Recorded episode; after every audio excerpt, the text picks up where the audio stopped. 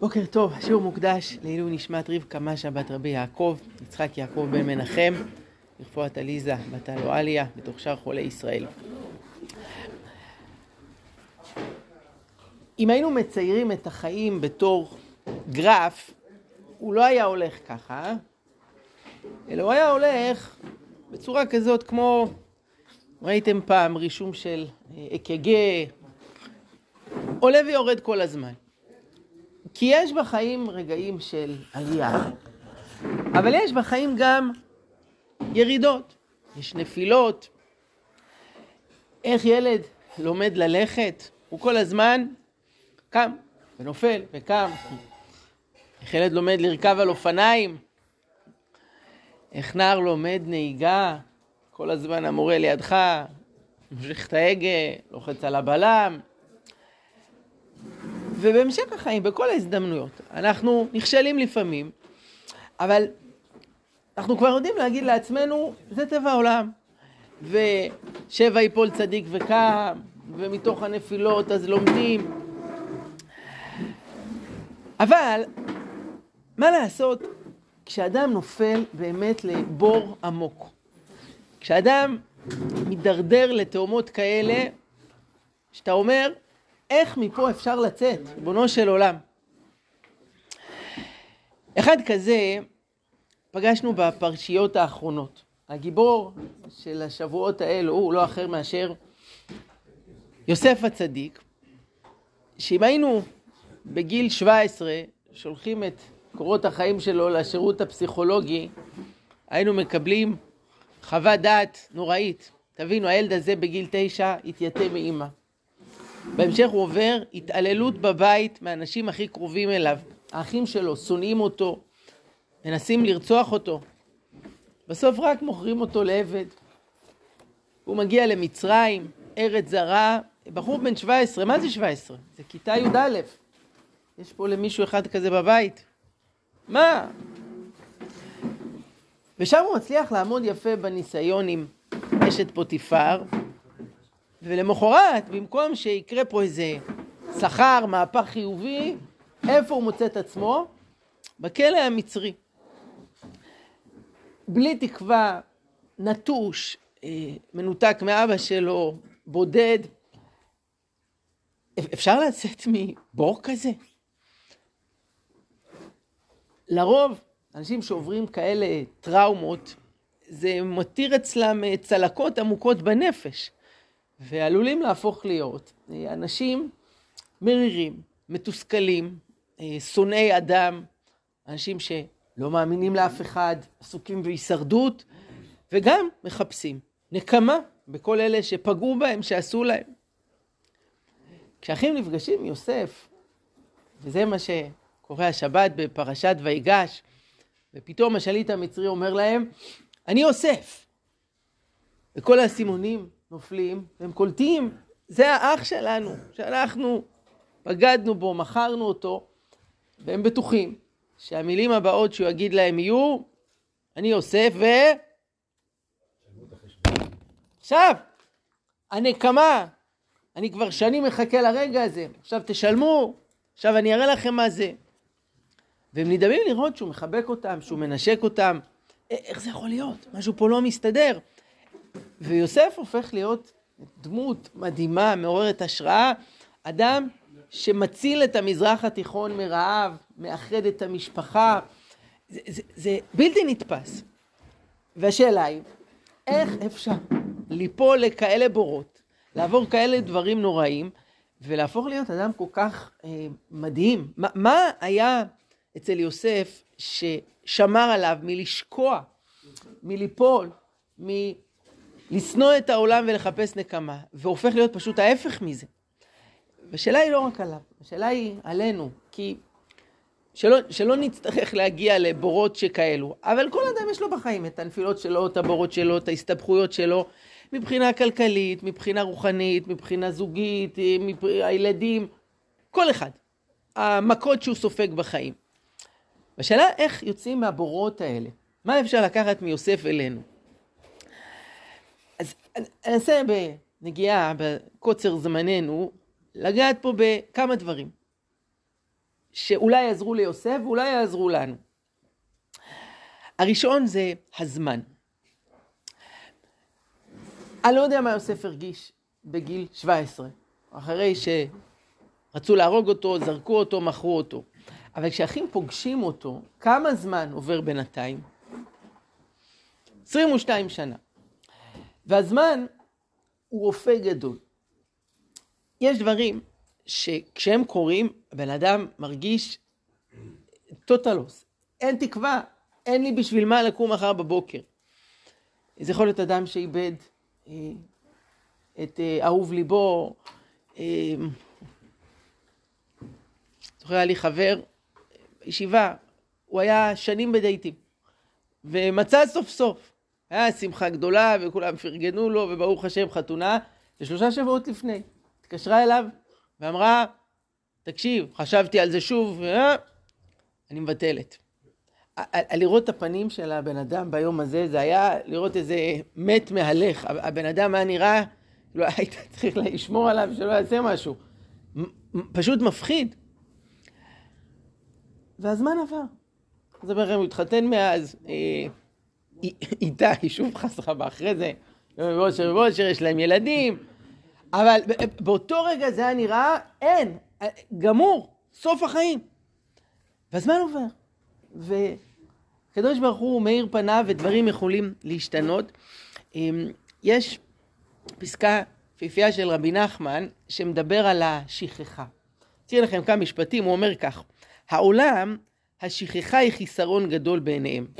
העולם הכוונה, בני אדם, שכחה נחשב בעיניהם כחיסרון. כן, יגידו על תלמיד, הוא מצטיין בשכחה.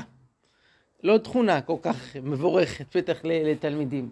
לא, לא טוב שכחה, צריך אחד שזוכר דברים. אבל בעיניי, אומר רבי נחמן, יש בשכחה מעלה גדולה. כי אם לא הייתה שכחה, לא היה אפשר לעשות שום דבר בעבודת השם. אם היה זוכר כל מה שעבר, לא היה אפשר לו להרים את עצמו לעבודתו יתברך בשום אופן. גם היו מבלבלים האדם מאוד כל הדברים שעוברים עליו. אבל עכשיו על ידי השכחה נשכח מה שעבר. כלומר, לו יצויר שיש אדם שיש לו זיכרון אבסולוטי, הוא פשוט לא שוכח כלום. מין מחשב כזה. כל מה שמוזן נכנס בפנים, כל חוויה, כל אירוע, כל דבר שהוא למד, על פניו זה יתרון, אבל זה חיסרון עצום. אי אפשר היה לחיות ככה. כי כל מצב רוח גרוע, כל אלבון שפעם מישהו שיגר לעברו, עכשיו הבן אדם יסחוב את זה לנצח. איך אפשר לחיות ככה? ברוך השם שאנחנו שוכחים. ואנחנו יכולים לשים דברים מאחורה, וכאן יש עדות של רבי נתן על רבו, אצלו הדרך שכל מה שעבר והלך נפסק והולך לחלוטין. ואינו חוזר בדעת עוד כלל, ואינו מבלבל כלל עצמו במה שכבר עבר והלך. יש אנשים שכל הזמן עסוקים בלחפור בעבר. מה הייתי יכול לעשות? זה אחת המחשבות שמרעילות את החיים. מה שהיה נגמר. לא יעזור לחשוב, ואם הייתי עושה ככה, ואם הייתי אומר לה, ואם הייתי קונה והולך לעבודה הזאת ומתחתן. עזוב, אחי, תקדם קדימה. השכחה. היכולת הזאת להשאיר את העבר מאחור ולהתקדם, ופה הזמן הוא עוזר לנו. הזמן שחולף מאפשר להשאיר בעבר את מה שהיה, גם אם הוא לא היה טוב, ואפילו אם לא הצלחנו לרפא אותו עדיין. אבל זה נשאר. והחיים חזקים ומושכים את האדם קדימה. כי פה עוד משפט אחרון הוא מסיים. על כן השכחה היא עצה טובה גדולה מאוד לזה, שתכף ומיד שחולף ועובר הדבר, יעביר ויסלק אותו מדעתו לגמרי, ויסיח דעתו מזה לגמרי. ולא יתחיל לחשוב עוד במחשבתו בעניין זה כלל, והבן הדבר היטב כי הוא דבר גדול מאוד. כתוב פה ששכחה זאת עצה. כלומר, אם חשבנו ששכחה זה מצב נתון, אדם, שכחתי, זה המציאות, זה לא משהו שהוא בשליטתי. אומר לו, עצה, שכח דברים. מה פירוש? שכח אותם, תפסיק לבחוש בהם, תחשוב על העתיד, תתקדם קדימה. איך אומרים? ברכב יש לך שמשה ענקית מקדימה שבו אתה רואה מה שלפניך, ויש לך מראה קטנה שאיתה אתה מסתכל אחורה. לא טוב אם אצל אדם זה הפוך, שיש לו שמשה ענקית למאחורה ושזה מראה קטנה לקדימה. ככה תקועים בעבר. אז זאת נקודה ראשונה. הזמן שחולף, בין הרגע שיוסף סופג את המכות הקשות, לבין הרגע שהוא פוגש באחים, הזמן מצד עצמו עושה משהו. שחז"ל אמרו שגזרה על המת שהשתכח מן הלב, זה הנקודה הזו, יש משהו שמיים. הזמן עוזר ומרפא, והמת השתכח, לא הכוונה ששוכח אותו לגמרי. הכוונה היא שאם בהתחלה הטראומה, הכאב, הוא ממלא את כל ישותו של האדם. הוא חושב רק על זה. כל דבר שהוא רואה, כל דבר שהוא שומע, אשר מזכיר לו את אהוב ליבו שאיננו. עם הזמן, הוא רואה את שאר חלקי הפאזל של החיים. יש לו עוד משימות, יש לו ילדים, יש לו משפחה, יש לו חברים. והזמן מאפשר להמשיך הלאה. זה דבר אחד, שהיה אצל יוסף ויש גם אצלנו. 2, אקטיביות. מאוד בולט אצל יוסף, שהוא אחד כזה שיוסף כל הזמן מוסיף, והולך. יש כזה פרסומת לאנרג'ייזר, הסוללות, רואים כזה, מה זה שם? ארנב, שפן, לא יודע. כזה, יוסף היה כזה. אחד עם מנוע, רואים את זה שבכל מקום שהוא נמצא, גם הממונים עליו מזהים את זה. איפה? 3 מקורות לפחות. אחד היה בבית פוטיפר. ילד בן 17, הופך להיות מהר מאוד, רוצה להשקע פה, מנהל את העניינים, אחראי על כל הבית. 2, בכלא, שר בית הסוהר מזהה את הפוטנציאל, הופך להיות שם בתפקיד ומעמד. 3, כמובן, אצל פרעה, תוך שנייה, זה מדהים המהפך הזה, הבן אדם יצא לפני שנייה מהכלא, הופך להיות תוך רגע, סגן נשיא ארצות הברית, תקוטיטה, את המשמעות, המשנה למי שעומד בראש האימפריה של העולם העתיק, כי מזהים, יש כאן אדם עם מנוע, עם עשייה, וזאת הנקודה השנייה. אדם שבמקום לרחם על עצמו, כמה אני מסכן, אכלו לי, שתו לי, קיפחו אותי, לא הרשו לי, מרחם על אחרים, וחושב מה אני יכול לעשות למענם. איפה רואים את זה? שם בכלא. מאבק הישרדות, לחיים ולמוות, זה לא הכלא הישראלי, אתה עושה תעודת בגרות, מתחתן, בוא נגיד שחוץ מלעשות רישיון נהיגה בכלא, אתה יכול לעשות הכל. זה בישראל. כלא המצרי זה משהו אחר לגמרי. ושם יוסף ממשיך עם הדאגה שלו לאחרים, עם העשייה החיובית. מדוע פניכם רעים היום? מה זה מדוע? כי אנחנו שפוטים פה למאסר עולם, זה מדוע. לא, יוסף מרגיש אפילו שקצת יותר רעים מאשר אתמול, מה אני יכול לעזור לכם? ספרו נא לי. כן, אומרים לו, חלמנו חלום רע. בסדר, מה לעשות? ככה זה, החיים רעים. לא, ספרו לי, אולי אני אוכל לעזור לכם. והעשייה הזאת, היא שמה את האדם במקום אחר. לא במקום הסופג, לא במקום המסכן, אלא במקום האקטיבי. זה החבל השני. שיכול לעזור לצאת מן הבור של הנפילות, במקום לרחם על עצמי, לרחם על אחרים. במקום להיות פסיבי, להיות אקטיבי, לראות מה אפשר לעשות. איך אמר רבי מלובביץ', לא לשאול מה יהיה, לשאול מה עושים. ג'ימות אבינו לשאול, נו אז מה יהיה, והממשלה הזאת, ושאלה, מה עושים? שאלה ששמה את האדם ועמדה נפשית אחרת. 3, החבל הנוסף, שיש אצל יוסף, זה עמוד שדרה ערכי. רואים שלמרות שזה לא קל, גם במצרים, בתוך ערוות הארץ, כמו שהתורה מכנה אותה, הוא ממשיך להיות נאמן לערכים שלו. והדבר הזה הוא סוג של עוגן שיכול לתת לאדם כוח. הוא נמצא שם מול אשת אדונו, והיה לו את כל התירוצים שבעולם ללכת על זה. ויכול להיות שהקולות פנימיים שאמרו לו, יאללה, כולם שנאו אותך, כולם היו נגדך, סוף סוף בן אדם אחד שמתייחס אליך, קצת תהנה מה שעושים במצרים, נשאר במצרים, אף אחד לא ידע.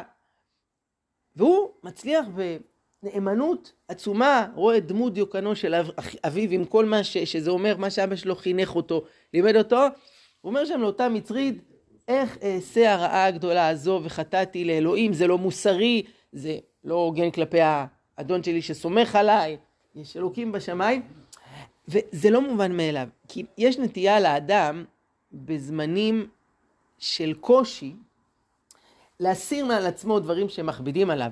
כן, אדם ספינה שמתערפת בים בגלל שערה. אז רב החובל אומר, תזרקו דברים שמכבידים עלינו. כן? אדם שהולך לטבוע ויש לו תרמיל על הגב, אז שחרר את התרמיל, אל תסחוב את זה עכשיו, אתה שוקע איתו. הגעתי בחור שהתגייס לצבא, ופגשתי אותו אחרי זה חצי שנה, ואני רואה אותו בלי כיפה. וקראתי אותו בתור בחור דתי, הוא למד ישיבה תיכונית, היה במכינה, משפחה דתית. ולא אמרתי מילה, אבל הוא אמר לי, הוא הרגיש שאני מרגיש, שיש פה איזה משהו שהשתנה. אז הוא אומר לי, הכיפה וזה, אני לקחתי חופש מאלוקים בינתיים. תשמע, קשה בצבא, זה קרבי, וגם להתפלל, ורוב החבר'ה שלי לא דתיים, ואני לא יכול, אבל אני אחזור לזה, אני אומר לך. שאלתי אותו, מתי? אומר, גג 3 שנים. כי זה מכביד, ולשמור על ההלכה ודעת וזה, אז אתה מוריד מעצמך, זורק את התרמיל הזה שקוראים לו דת והלכה. יוסף עושה אחרת. גם במצרים הוא לא זורק את התרמיל, הוא לא זורק את הערכים שלו, ורואים מהלך ההיסטוריה, איך יהודים גם בזמנים מאוד קשים, המשיכו להיות נאמנים לערכים, לאמונה שלהם, ודווקא זה מקור של כוח. כי עם כל הקושי שבזה, זה גם סוג של עוגן. תראו סיפורים מהשואה, עכשיו עברנו את חנוכה, איך אנשים בגטו, באינקוויזיציה, במחנות השמדה, לקחו איזה חוט, עשו מזה פתילים, קליפות תפוחי אדמה תקעו בשביל להדליק נרות. אתה אומר, עזבו, גם ככה כל כך קשה לכם, תתמקדו בלשרוד, בלחיות. מה אתם מנסים פה וגניבו איזה... יש סיפורים בלי סוף שהיה אפילו תפילין אחד או איזה דפים מסידור ואנשים העבירו את זה מאחד לשני, אנשים שילמו בפת הלחם שלהם וקנו שיתנו להם להתפלל מהסידור, כתבו מגילת אסתר, כל מיני דברים בלתי נתפסים. דווקא זה שבן אדם בגיא צל מוות לא מוותר וחוטב פה עוד מצווה ועוד הדלקת נרות ועוד איזה הנחת תפילין, זה דבר שעוזר להחזיק את הראש מעל המים. ורואים את זה אצל יוסף, איך הוא ממשיך להחזיק ולהיות בערכים שלו, ובדרך שהוא חונך עליה, גם אז, עם כל הקושי שבזה, זה גם נותן כוח, זה מהירים. אז זה העוגן השלישי. העוגן הרביעי, מתוך 5 בסך הכל, זאת האמונה. האמונה לא רק הכללית, שיש אלוקים בשמיים, אלא שהוא משגיח ודואג, וכל מה שקורה, הכל מדויק לפרטי פרטים.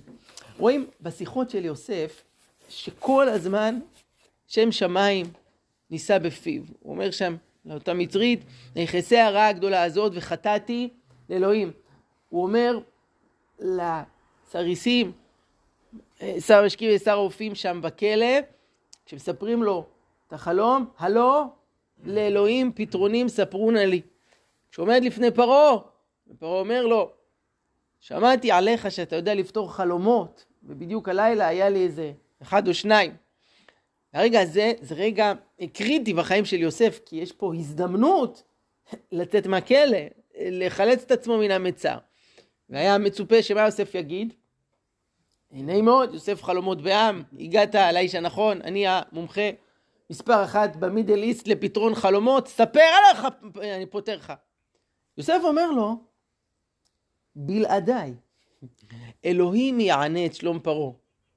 מה זה בלעדיי? אתה נורמלי? בלעדיי? לא בלעדיי, איתי, אני יודע, תן לי.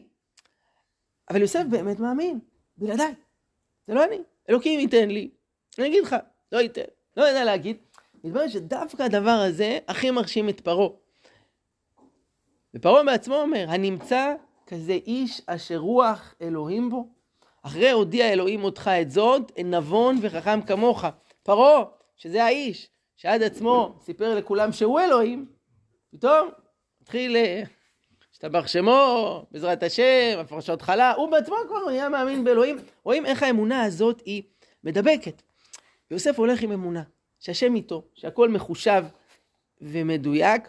יש דוגמה יפה לזה, שרואים בסיפור של הישמעאלים שמורידים אותו למצרים. כתוב עוברת אורחת ישמעאלים, וגמליהם נושאים נכרות צורי ולות. צורי ולות זה בסמים, דברים שמריחים טוב. אז אומר שאמרה שהיא, מאיפה באו פה הבסמים? ישמעאלים, נפט, כל מיני דברים שמריחים לא טוב וכולי, מסריח, מאיפה בא להם בסמים פתאום? אז אומרים חז"ל, כדי שלא יריח אותו צדיק, אז הישמעאלים האלה פתאום היו סוחרים בבסמים. זה דרוש יפה, אבל זה מוזר, כי אתה יודע מה שכוח, שיהיה בסמים, אבל כל הסיטואציה, במחילה על הביטוי, היא סירחון אחד גדול. מסכן, כמעט הרגו אותו, מוכרים אותו, ניתקו אותו מאבא שלו, לא יודע מה העתיד שלו, הכל פה מסריח. תתן לי פה בסמים. מה? אז אפשר לראות את זה כסוג של, כאילו הקדוש ברוך הוא נותן לו איזה דרישת שלום משמיים, אל תדאג, אני עדיין איתך, לא שכחתי אותך פה. אבל באמת זה אפשר להגיד, תראו, זה שיוסף צריך לרדת למצרים, צריך. למה צריך? כי הייעוד שלו להגיע למצרים ולהיות שמה, זה שמציל את העולם מרב, יש לו שם תפקיד חשוב. אז לרדת למצרים, הוא ירד. אבל סירחון בדרך לא מגיע לו. זה כבר מחוץ לעניין. צריך לרדת, צריך. אז הישמעאלים האלה ישנו ממנהגם ורידו פה בסמים, כי גם כשנגזר על האדם סבל, זה יהיה בדיוק בכמות הנדרשת. יכול להיות שאדם בעצמו, הוא מוסיף, אבל זה כבר באשמתו. אבל משמיים, צריך לרדת למצרים, ירד למצרים. אבל סירחון, מה קשור סירחון? לא אמור להיות סירחון, לא יהיה מסריח. וגם ישמעאלים יובילו בסמים פתאום. אז זאת הנקודה הרביעית שהכל מדויק ומכוון משמיים. מי שמאמין בזה, זה לא עוד איזה דבר שמתווסף, זה משנה את המשוואה. מבט אחר על החיים. דבר החמישי והאחרון, זה אמונה של יוסף, זה לא רק שאלוקים שומר והכל מדויק, אלא גם שיש לאלוקים ציפייה ממנו. והוא נמצא כאן כשליח של הקדוש ברוך הוא. אחד המשפטים המדהימים, בטופ 10 של התנ"ך, מבחינת העוצמה והמסר, זה מה שיוסף אומר לאחים, כשהם נמצאים שם הנבוכים, אין להם פנים להסתכל עליו, אחרי שמתברר שזה אח שלהם, וזה מה שהם עשו לו. הוא אומר להם, ואתה אל תעצבו, והליכה ביניכם, כי מחרתם אותי מצרימה, כי למחיה שלחני אלוהים לפניכם.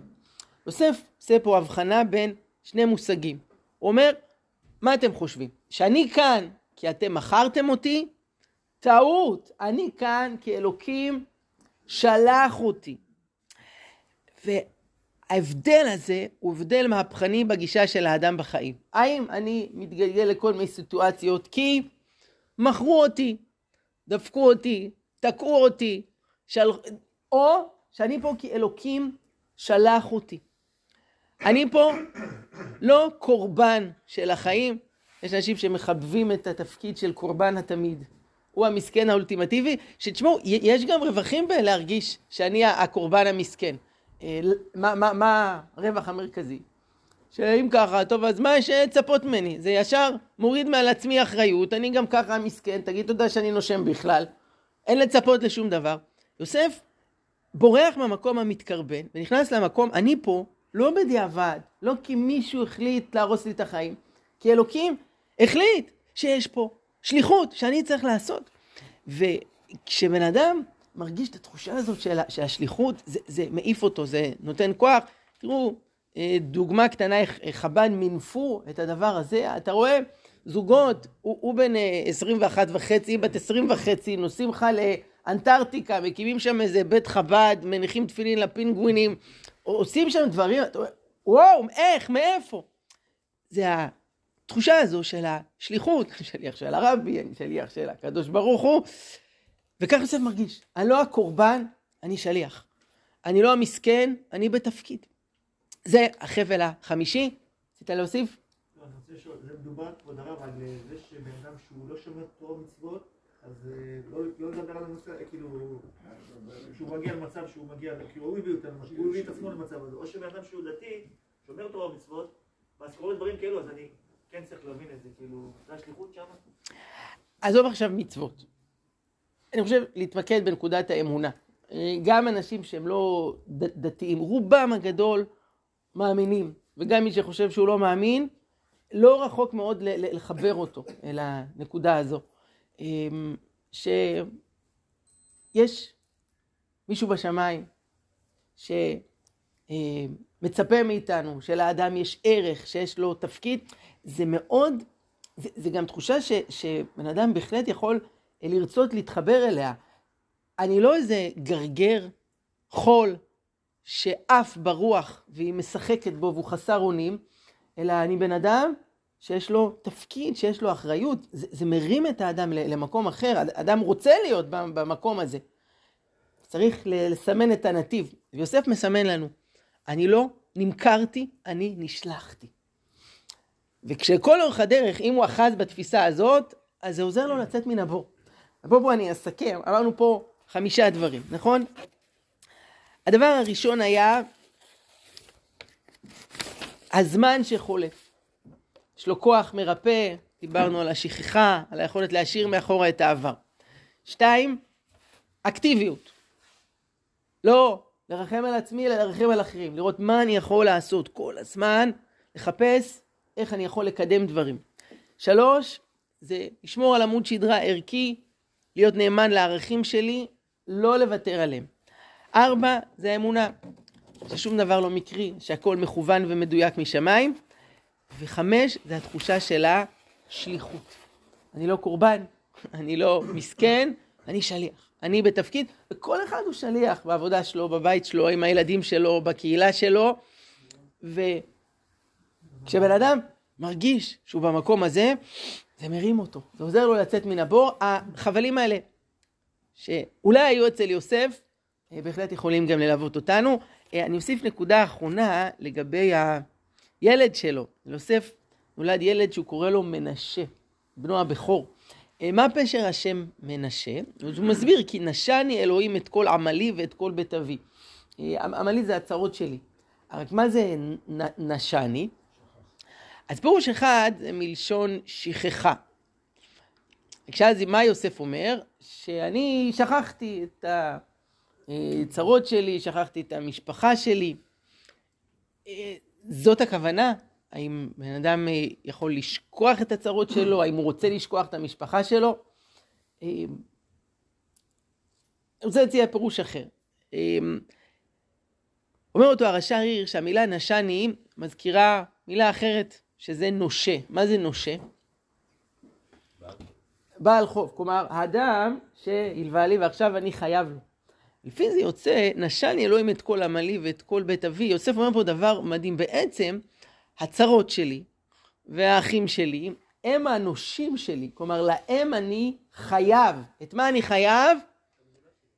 את ההצלחה שלי. את המקום שנמצא בו עכשיו. כלומר, אם היה אפשר לראות אותם בתור הדברים שהרסו לי את החיים, תקעו אותי, קלקלו לי.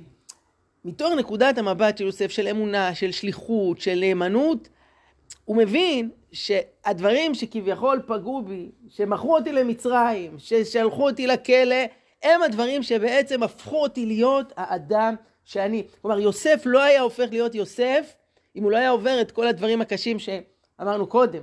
זה מתחלנו מזה, איזה חיים היו לו, ומה היה אומר השירות הפסיכולוגי, ואיזה מסכן. אדרבה, יוסף אומר, הדברים האלה הם אלה שהצמיחו אותי והביאו אותי להיות איפה שאני, ובן אדם יכול לראות על עצמו. הדברים שהכי מצמיחים אותנו, שהכי מגדילים אותנו, זה הדברים שנאבקנו, שהתמודדנו, לא הדברים הקלים, הדברים שהכריחו אותנו להוציא ולגלות מתוכנו כוחות גדולים ואוצרות גדולים, זה מה שהפך אותנו להיות מי שאנחנו. שבת, שלום ומבורך.